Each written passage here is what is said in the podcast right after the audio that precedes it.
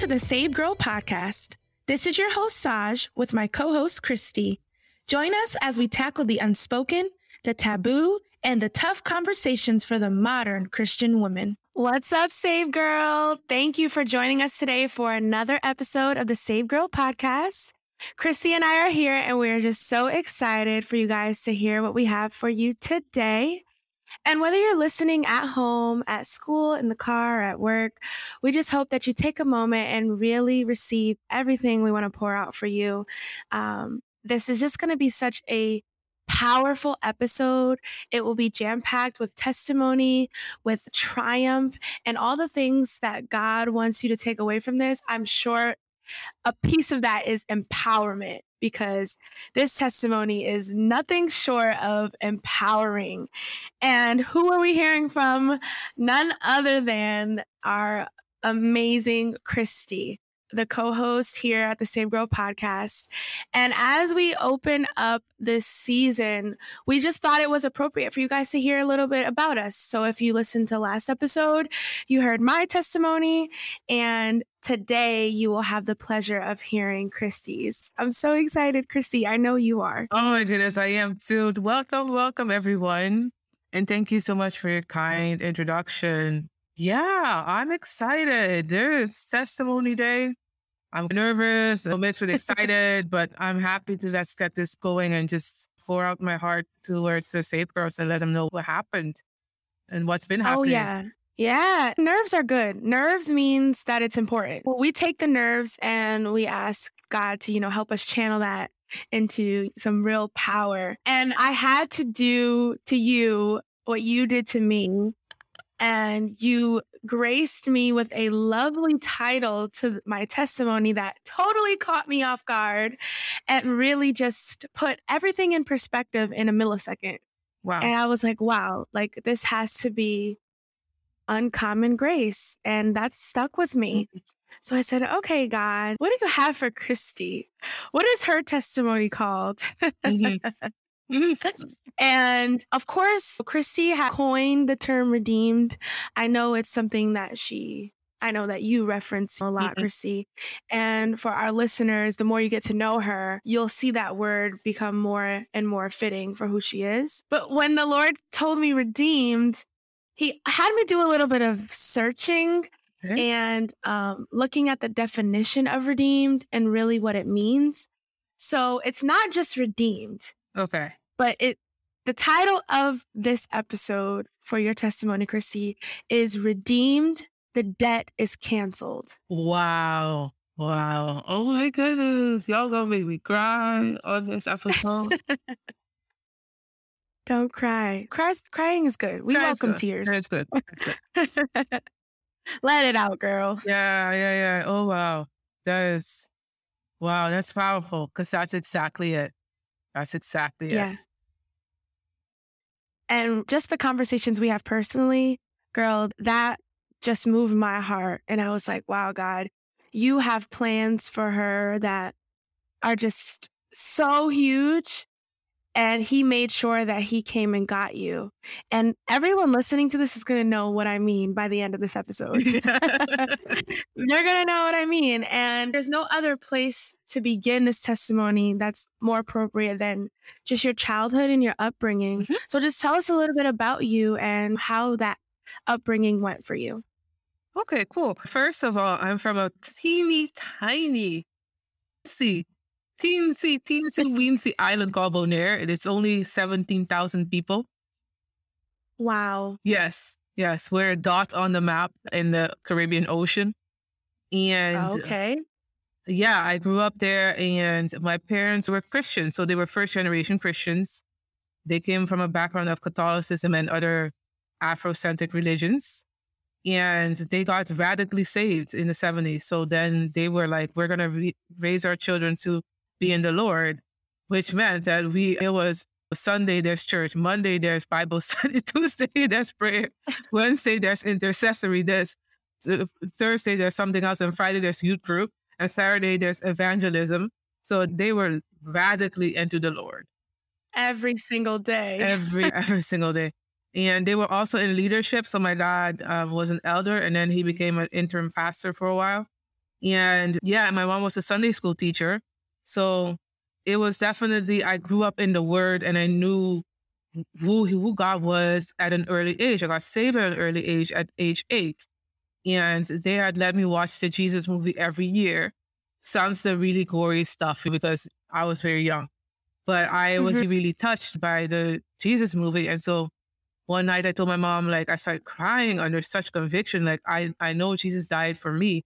And how many sins could a, an eight year old commit? But I don't know. I, I felt the weight of the Lord, the, the conviction on me. And I was like, Lord, I gave you my life. I gave you my all. This is, yeah, that's how I grew up in, in my, in my childhood.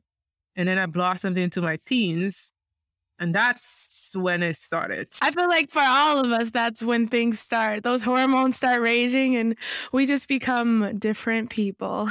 yes. Because I used to be on the street evangelism team until like I was 10, 11 years old.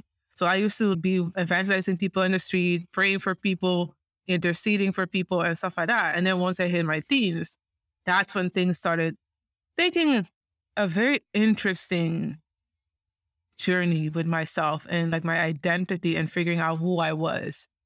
And I have to thank my parents because they took a very active role in trying to mentor me, but they couldn't protect me mm-hmm. from the culture because the culture there is the girls get pregnant by 12, 13. Wow. Wow. Yeah. So there's a, they don't expect that much from us. Wow. So how did that low expectation affect you? And what did your parents do to combat that? They had so many conversations with us the whole time. But yeah, so my parents, they would pick me up from school every time. And then they will be like, hey, what's going on with you? What did you learn today? What did you face today? How did you stand up for your faith? And they were very actively involved in trying to engage me in the tough discussions about teenage pregnancy, about sex, about just adult subjects. I, I, I think they really prepared me really well in that section. Wow. I think we both have that in common. My parents did the same thing and they didn't shy away from those conversations. And I think the way the world is going, most parents are going to have to get on board with that mm-hmm. because if you don't have those conversations with your child, the world is definitely going to have those conversations with your child. And I think that approach is really wise. And just sometimes as kids, we don't understand. It can make us feel uncomfortable. It can make us feel like, why are you guys talking to us about this? Why are you asking me all these questions? But now that I am an adult, I can appreciate my parents making me aware of certain things and making me aware of sex and the consequences and how it really works in the world. Yeah, I think that's very important to talk to a child and be like, hey, this is what's going on with you. This is what's going on with your body. And this is what you need to look out for. I think I can thank them for not being a teen mother because of all that stuff that happened with them and them talking to me during that time and being like, hey, my mom was a teen mom and my mom was like, I don't want you to be, become that. Let's skip that generational curse and let's build a new legacy that is in Christ. Amen. Amen. So I think that it's safe to say your parents had a huge influence on your relationship with God. They did. They gave me a solid foundation on what the Lord wanted from me and his expectations and holiness and sanctification and stuff like that. Now, did that keep me away from stuff? That is the question. I was a very curious kid, and curiosity, they say curiosity killed the cat.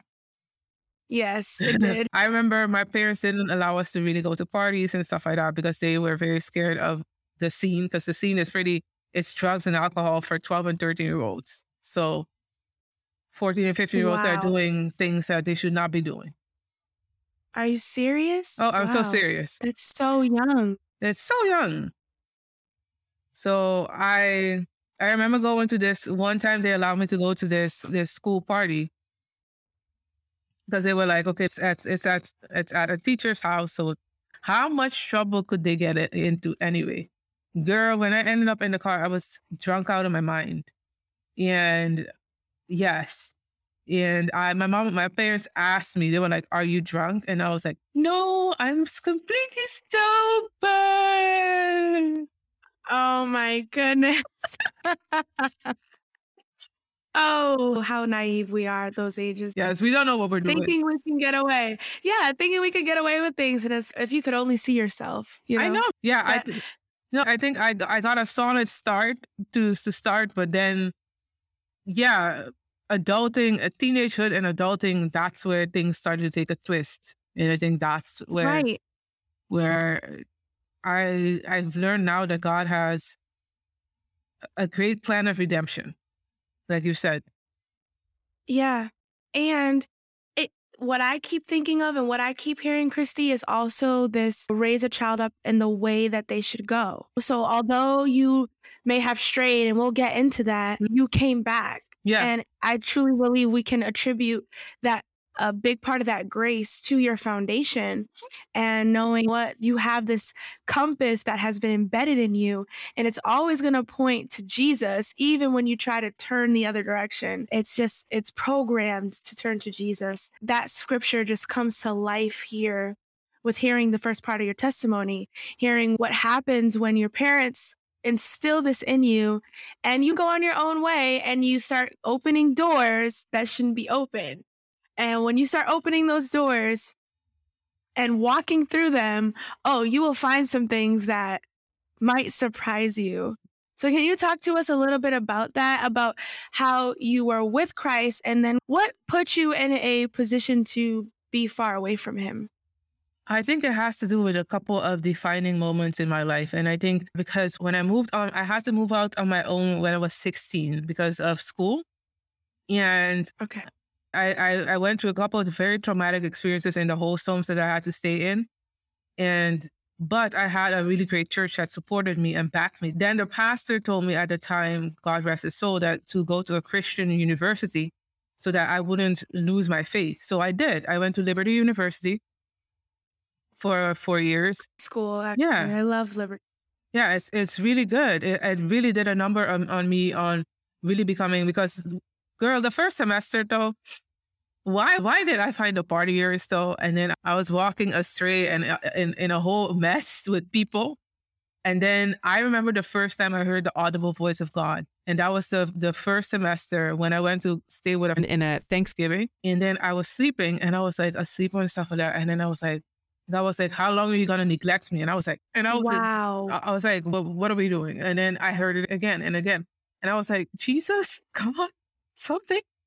And then he was like, Yeah, that's me. And I was like, What? You talk audibly? He's like, Sometimes I have to speak audibly so that I get your attention because obviously you came to a Christian university and you're going out with people who are partying, who are leading, living a very sinful lifestyle. And he's like, What was the point of you coming to learn about me if you're running with the wrong crowd? Mm-hmm. So that's when I rededicated my life. And then I had pretty much three years full, lots of ministry and, and prayer and, and leadership and stuff like that. However, this is when I first started experiencing what a lot of us have gone through, which is church hurt. And oh man, I was there were a couple of times when I faced some stuff with some girls on the hall that I was so disappointed in leadership and their judgmental attitude towards how I was leading the girls because I was like, these girls are sleeping around. So I'm going to equip them to let them know, hey, I know what you're doing, but and you're still loved. You're still not too far out there. I know you had an abortion, but you're still not too far from God. But they were criticizing me for my approach because I, they thought I was too worldly because I knew too much oh, about wow. sex and all that stuff. And I was like, I live in a world. I grew up in the, in in a world that was very highly sexualized. There was a lot of drunkenness, a lot of sexuality and stuff like that. And my parents really educated me on that stuff. So why wouldn't I educate these women too and to so that they can make wise choices with their bodies? But I was highly criticized for that. And wow. I I I was very hurt by their approach and I even got a bad grade one time for my community service because they didn't approve of my approach. Wait, can we pause it there? Because it's like what was so wrong with your approach? What made your approach so worldly? The fact that you told them in the midst of their sin that God still loved them? Because if that makes it worldly, then I, I mean, then we're all worldly. Because at the end of the day, what you, what it sounds to me like you were conveying to these women is that listen, there's still forgiveness available for you, even though you did X, Y, and Z. God is still willing to love you and to receive you. And in those moments, like abortion, like losing your virginity or having sex with someone that you didn't plan on having sex with, that comfort make or break someone's relationship with Christ. Yeah. And I didn't check in as often as they would have liked because I did my own thing. And I was like, you didn't come after me. I went, I was out ministering. I don't play the whole politics game. I'm out here snatching souls out the fire. All I care about is snatching souls out the fire. If you don't like my approach, that's on you. And I remember the next semester, I had to redo certain things because I was under a new RA. And then they were like, at the end of the semester, they gave me an A plus, and they were like, "Oh my goodness, look at you're so redeemed now, and look at what God can do." I was like, I was always out in these streets. You just didn't know. Let them know, Christie. Wow. So that was one of the first times I experienced like church hurt, and that was very hurtful to me. But I think one of the most defining moments for me was I was still a virgin at the time, and I had a best friend who was not. And she was out there living her life or whatever. And I remember one time, uh, this is very sensitive. So if you are easily triggered, we could probably skip this part of the testimony. But um, I remember one time we all decided to go on out for movie night, and then we split up in two cars, and her brother was there, and I had visited her family a, a lot, and I I was basically part of their family. And she had a big brother, and I had a crush on the brother, but it wasn't that serious. I was just like, it's a crush. It's not like I'm going to do anything about it. And I remember because I had a crush, and he was like, "You can ride with us, with him and his guy friend." I stepped in the car and I was like, they're brothers. So why wouldn't I step in the cars with them? I, because they're Christians, I, there would nothing would ever happen to me, whatever. And we're only going 10 minutes down the road. That's it. So I stepped into the car. And as soon as we pull out the car and then she pulls out, he turns around. He's like, I'm going to tell them that you came on to me and you're a whore and all that type of stuff. And I was like, you would never. They would never believe you. Wow, this is oh my goodness. Yeah, and then and then his guy friend turned around being like, "Oh, they'll believe us if if I tell them too. If I co-sign, yes, they're gonna believe you. So you're gonna do what we want." So they ganged up on you and tried to blackball you basically and blackmail you so that you would give in to what they're saying. Yeah. Oh my God, that's so horrible. Yeah, it was horrible. I was shocked because I had never been assaulted by anyone or sexually aggressed by anyone. So this was my first experience with that. And I remember we, we got to the Blockbuster when Blockbuster still existed. And shout out Blockbuster. Shout out to Blockbuster. That's the Netflix for all the people who don't know. right. Let them know. Yeah, yeah, we're showing our age, but it's okay. It's okay. and I remember we pulled we, we pulled into the, the the parking lot. I I ran out and I went into the the light, and I went into the the blockbuster, and he came after me and he he grabbed he started grabbing me and pushing me towards his body and he was doing really sexual moves and stuff like that towards me and then i remember my training when they said that if you're ever sexually assaulted or about to get raped you should make a scene so i made a complete scene in the blockbuster good for you and then they wouldn't give me my phone and it was like all this messy messiness and then i got hold of a phone and then i, I called my friend and I told her what happened. So my friend came and got me, but then before she came, I was outside in the dark again, waiting on her to pick me up. And then he was like out the car, hanging out with his tongue and doing all types of towards sexual gestures towards me. So my friend comes, I run into the car, and they start fighting out in the parking lot. It was a whole complete mess. Uh, it was wow. a whole complete mess. And this was your best friend's brother. Yeah, this was my best friend's brother. I feel like that has to make it hurt even more. It hurt. It I cut mean, deep. Because this is someone you trust, someone you, you know, love. It's your it's almost like family. And that really stings. Yeah, it stung. And then what they were saying, and they were telling me no, I wanted to prosecute him. And they were like, please don't prosecute him because he already has some strikes against him. And then they're just trying to hold the black man down, blah, blah, all types of stuff. And then they were like, don't you love us? Don't you love our family? why are you doing this to us? I understand it's painful for oh. you, but it's very painful for us. And then his dad came to campus with his family and told me that it was basically my fault that I got assaulted because I was too sexily dressed because I had a V neck and, and a top on and a skirt. Wow. Clearly, this is before the Me Too movement or yes. any type of women's movement that gave us a voice to stand up for ourselves because now that would not even be tolerated to yeah. say that you dressed a certain way and that permitted his behavior. Yeah. And they said that all he was trying to do is give me a hug, but I misunderstood his hug. That was not no hug. Don't get me started up in here.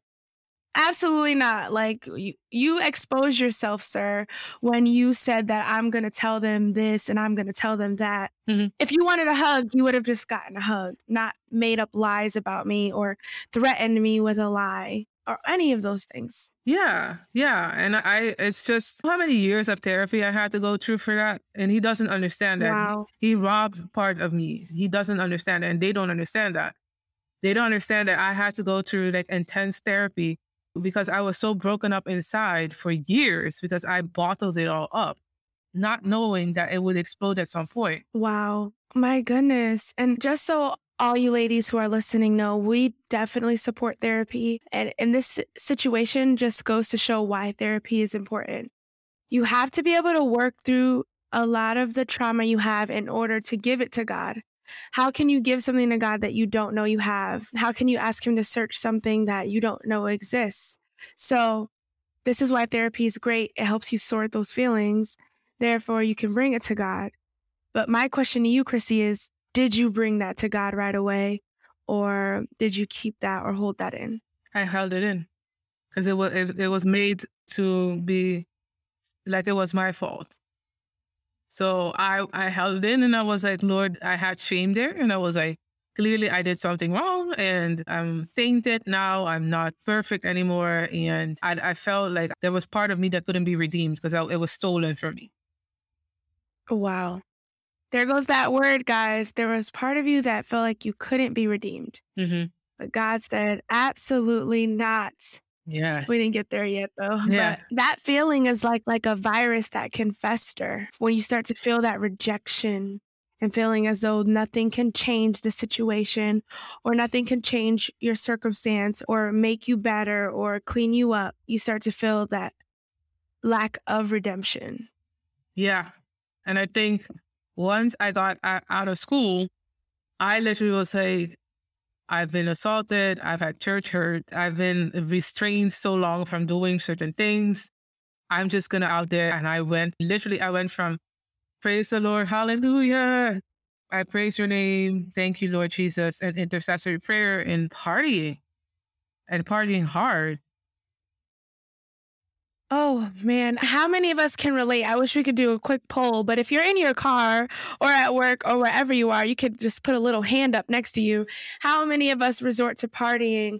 We run the other direction so many times instead of running towards the cross. We run away from the cross, trying to do what some therapists call self soothe mm-hmm. and make ourselves feel good. And that's what it sounds like you walked right into that. Yeah, I totally did. I I was like, serving God hasn't paid out for me. This paid out paid off so well for me. So I'm gonna do my own thing and see how that works out for me because it can't be worse than backstabbing hypocritical Christians and getting sexually assaulted by a brother. That's what oh I thought. Oh my goodness. Christie, your testimony is so dynamic. Like we haven't even gotten to the thick of it, but there's mm-hmm. so many lessons here.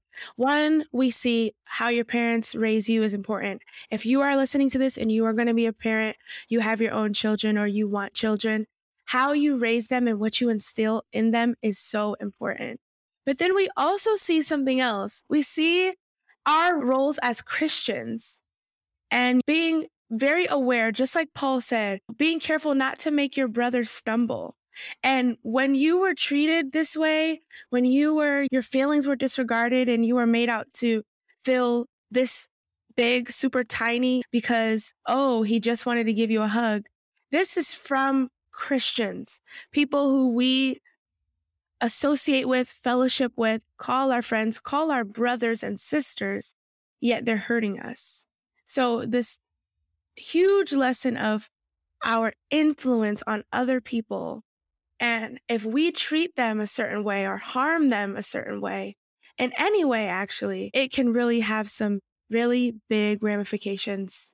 Yeah, it really can. You really turn some, someone onto the devil, even though you're not forcing them, but you're not helping them either when they're doubting and struggling with themselves. Because I had my, an inner struggle with myself being like, God, I want to serve you, but I don't see how your servants are treating me. So why would I stay?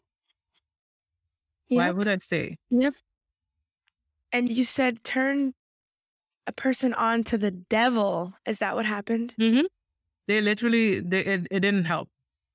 Because I, I was being tempted by the world and I was like, you, you, I wanted to experience life and everything, but I also wanted to be in the church because I grew up in the church. But I'll show you the extent of my struggle.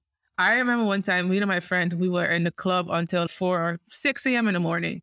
We went to bed in the same clothes and, and then we woke up in the morning, threw some water on our faces because we wanted to make 11 o'clock service. We went to 11 o'clock service. It was like 20 or 30 minutes and we were fast asleep in the church service. At the end, wow. At the end, one of the ladies from our small group came to us being like, Y'all had a good night last night, didn't y'all, ladies? But not in a condemning way, but she was just like, I can tell y'all were not praying and fasting last night. oh my god. You're not tired from being at the feet of Jesus. You're tired no. from something else. yeah, exactly. And we were basically hung over in the church and trying to figure it out as we were going along because we didn't know what we wanted. When it's hard to see authentic Christianity in a sense, and seeing people who have authentic walks with with Christ, it's hard to, especially when you've been hurt, to follow God because it's like the devil is nipping at your heels because you have doors that are already open. So he, the devil is coming in like a flood on you. And then he's like, why wouldn't you do try this? Why wouldn't you just don't sleep with him, but just do some stuff with him? Why wouldn't you do this? Why? And I got myself into some really awful situations with men and, and with drinking and stuff like that and getting assaulted again uh, at a club. It was a mess. It was a mess. It was a complete wow. mess. So you were assaulted again and so many other things happened as well that made you feel far away from Christ. Yeah.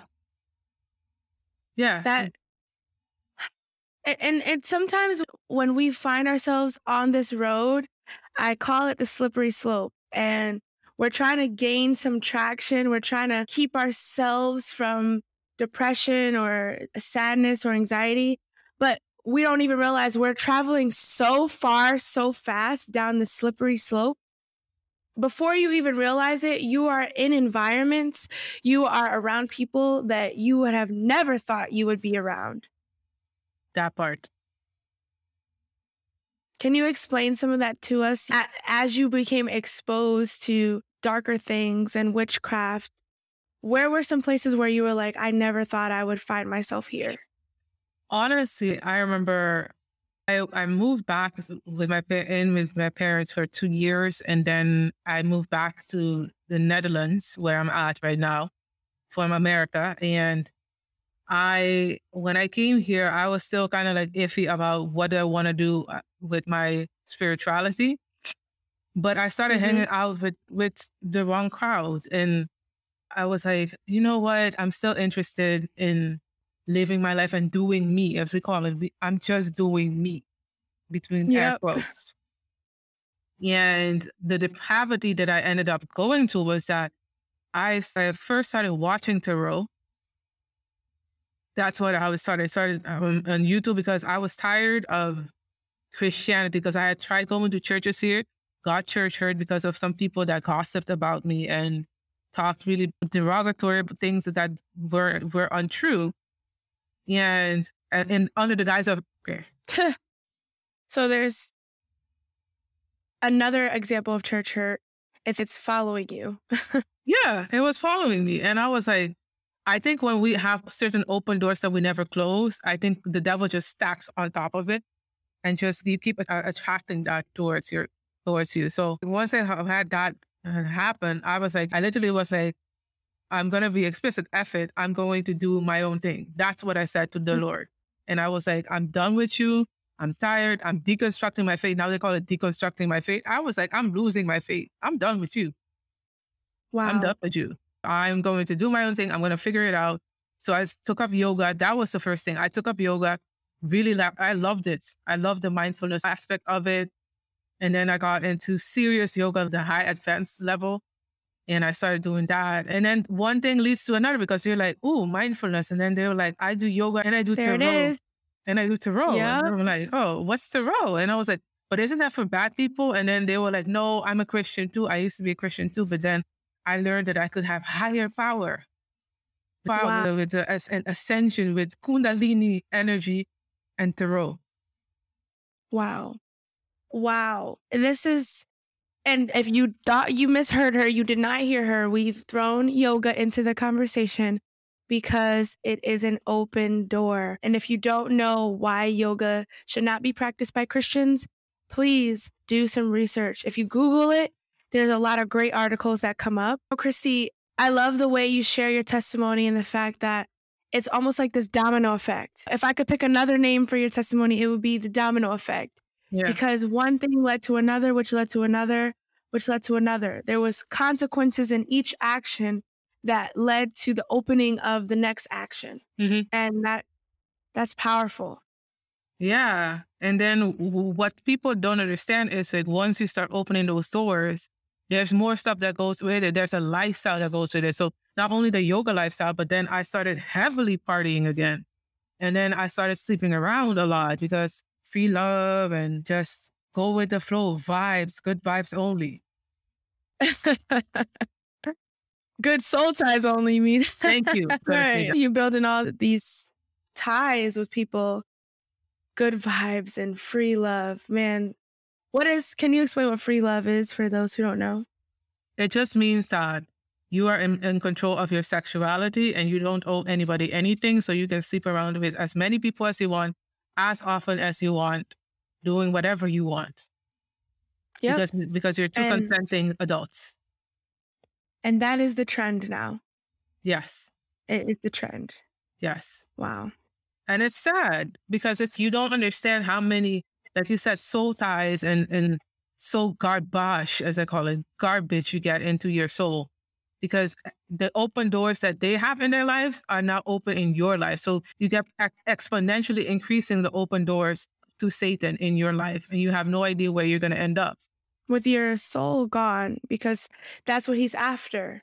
Yeah. He's after the rights of your soul. And I think having this conversation be so transparent the way it's being about what you were exposed to and how this domino effect has put you there. I hope it puts us all on alert as to how we treat other Christians, how we love on other Christians, what we talk about when we're talking about other Christians, and just making sure there's a respect there because it's bringing us to this point in the conversation where you are now exposed to so many things just because you didn't feel the acceptance and love and respect you were supposed to feel in the Christian church. Yeah, absolutely. I was so hurt and so disillusioned that I said, I'm not just going to throw out the bathwater. I'm just going to throw the baby, the whole installation. I'm going to throw everything. And then when I throw it out, I'm going to burn it afterwards so that I make sure that I completely live it up for hell. And I was, I literally said after a while, I don't believe in God.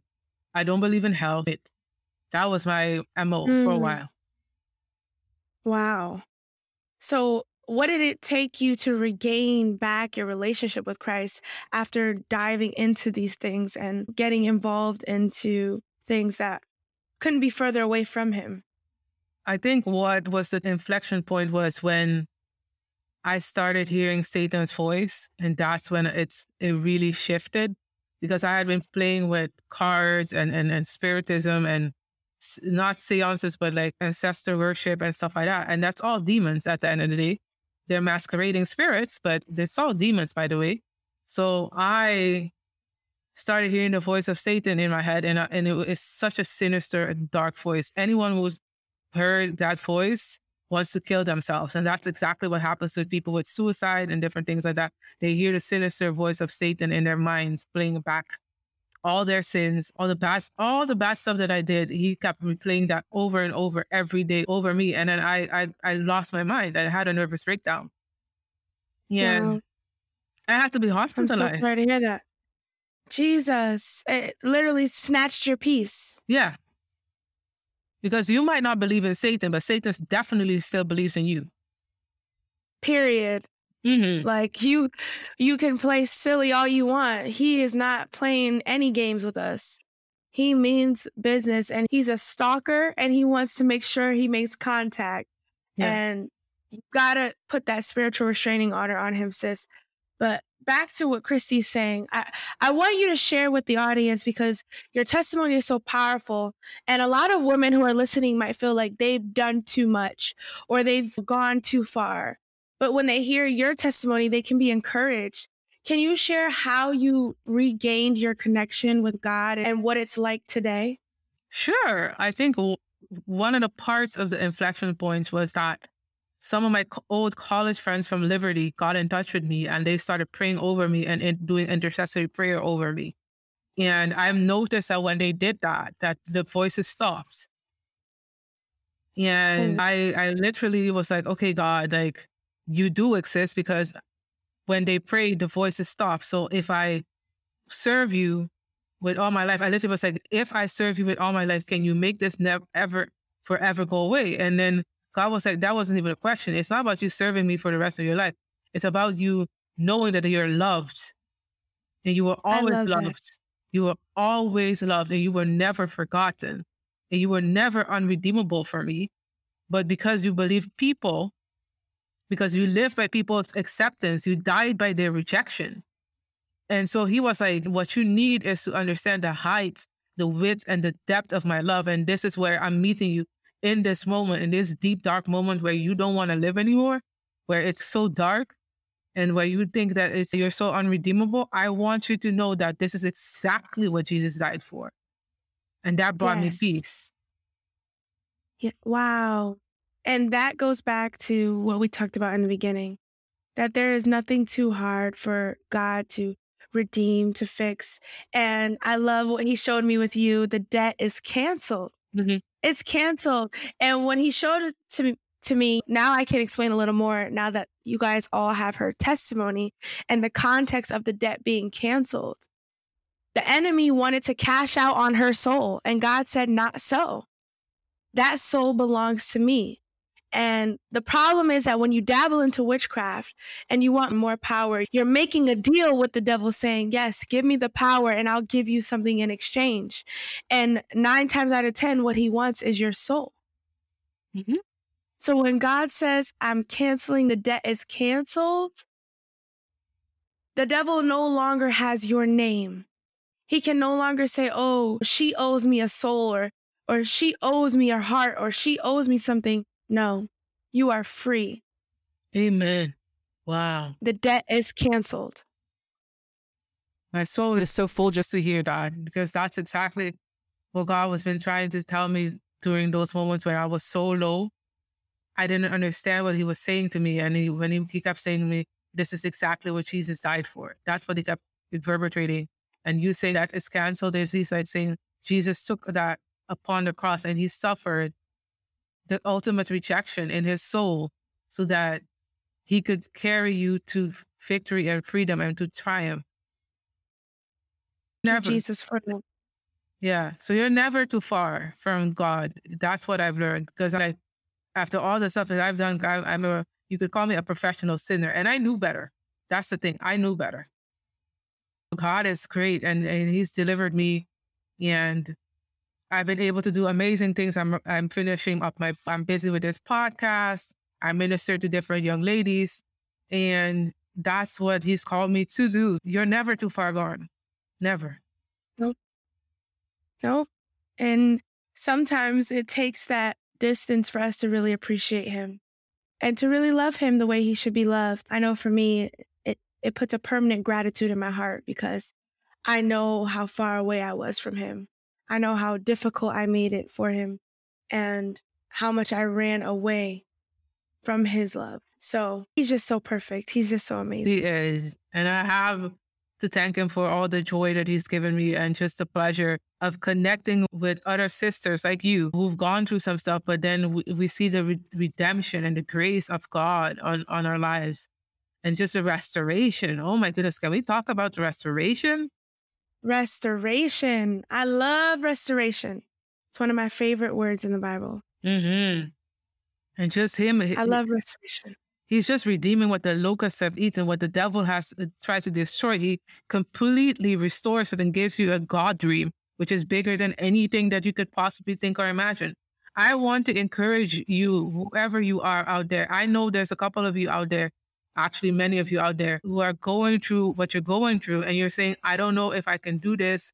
I don't know if God wants me. And I'm telling you, you have a great destiny you are only being held down so bad because the devil knows you have such a great destiny on your life. Do not give in. Do not give up. Go to church. Find a church. Go to online church if you need to. Go to Bible study. Find a Bible study or come to Saja's Bible study on, on Wednesdays. Just join prayer uh, or our, our live prayers on Monday, Wednesday, Fridays on Save Girl brand. There's so much out there that you can do. I know I've been hurt and I and I didn't trust the church anymore. But it doesn't mean that you need to cut yourself off from the body of Christ because God wants to deliver you from what you're going through and restore you and give you his God dream for you. Do, that inkling you have that you're meant for greater is because you are meant for greater. This is your sign. If you've been praying for a sign, this is your sign. Amen. This is the sign. And everything Christie said is available for you to attend all for free. If you want to get connected, if you want to come to Bible study, come to prayer, all it requires is for you to commit your time. And like she said, this is the sign you've been waiting for, Save Girl. Do not delay this gift that God wants to give you of redemption and restoration. Don't delay it. It is yours to have. And the beautiful part of all of this that I love is that if God did it for me and God did it for Christie, guess what? He's going to do it for you too. That's just the type of God we serve. I think that a prayer for restoration and redemption needs to happen right now. And Christie, I would love for you to just pray that prayer over the listeners so that they may receive everything that God has for them in the areas of restoration and redemption. Amen. Let us go in prayer. God, I thank you. I thank you so much for your grace. I thank you so much for your favor. I thank you so much for your redeeming power of the blood, Lord Jesus, that washes everything white as snow. A lot of us, Lord Jesus, and many times have, have done many things, Lord Jesus, that we might have we might be ashamed about, Lord Jesus. We might regret. But Lord Jesus, you're telling us not to live in regret because you have died for that too. So in Jesus' name, I ask you, Lord Jesus, to redeem the time, to redeem their souls, Lord Jesus, to redeem their lives, Lord Jesus, redeem their minds, Lord Jesus, so that they see that you are greater than anything that, ever has ever been done, Lord Jesus, in their lives, Lord Jesus. That no matter what they've done, that doesn't mean, Lord Jesus, that you'll love them less. You love them even more than they can ever possibly think or imagine, Lord Jesus. So I pray in your name that you deliver my sisters and brothers, Lord Jesus, from the heavy burden of shame, the heavy burden of regret, the heavy burden, Lord Jesus, of guilt. And I speak a healing, Lord Jesus, in their souls. I bind those things, Lord Jesus, that are trying to interfere with your connection with them, Lord Jesus. And I speak, Lord Jesus, that there is divine flow, Lord Jesus. And I thank you, God, for what you're about to do. Give them that God dream. Give them that inkling that they that inkling that they're meant for greater. Open it up so that they see, Lord Jesus, your divine revelation for them. Let their ears hear and let their eyes see, Lord Jesus, and let their mouth taste that you are good. In Jesus' name I pray. Amen. Amen. Amen. Thank you so much, Christie, for your vulnerability, Thank you for sharing your powerful testimony with us all. It is just such a beautiful thing to hear. And God gets all the glory out of that story, out of your testimony. It just shows how faithful He is. So we just Amen. thank God for that. Amen. All right, Save Girl, thank you for joining us today, and we cannot wait to touch base with you again. Stay tuned for episode three coming soon. If you want to hear some unfiltered and uncut conversations regarding Christie's testimony, some details that we didn't get to dive into today, make sure you head over to Patreon to get that uncut conversation. Those unfiltered talks are the best. So if you want to hear more, head over there and you can hear how to get there in our show notes. If you enjoyed what you heard today, make sure you stay connected. Follow Christie at her underscore promised land and Saj at Save Grow Brand on Instagram. If you want to hear more unfiltered conversations, head over to patreon.com slash savegrowbrand for devotionals, uncut footage, and more exclusive content. And remember, we got you, no woman left behind.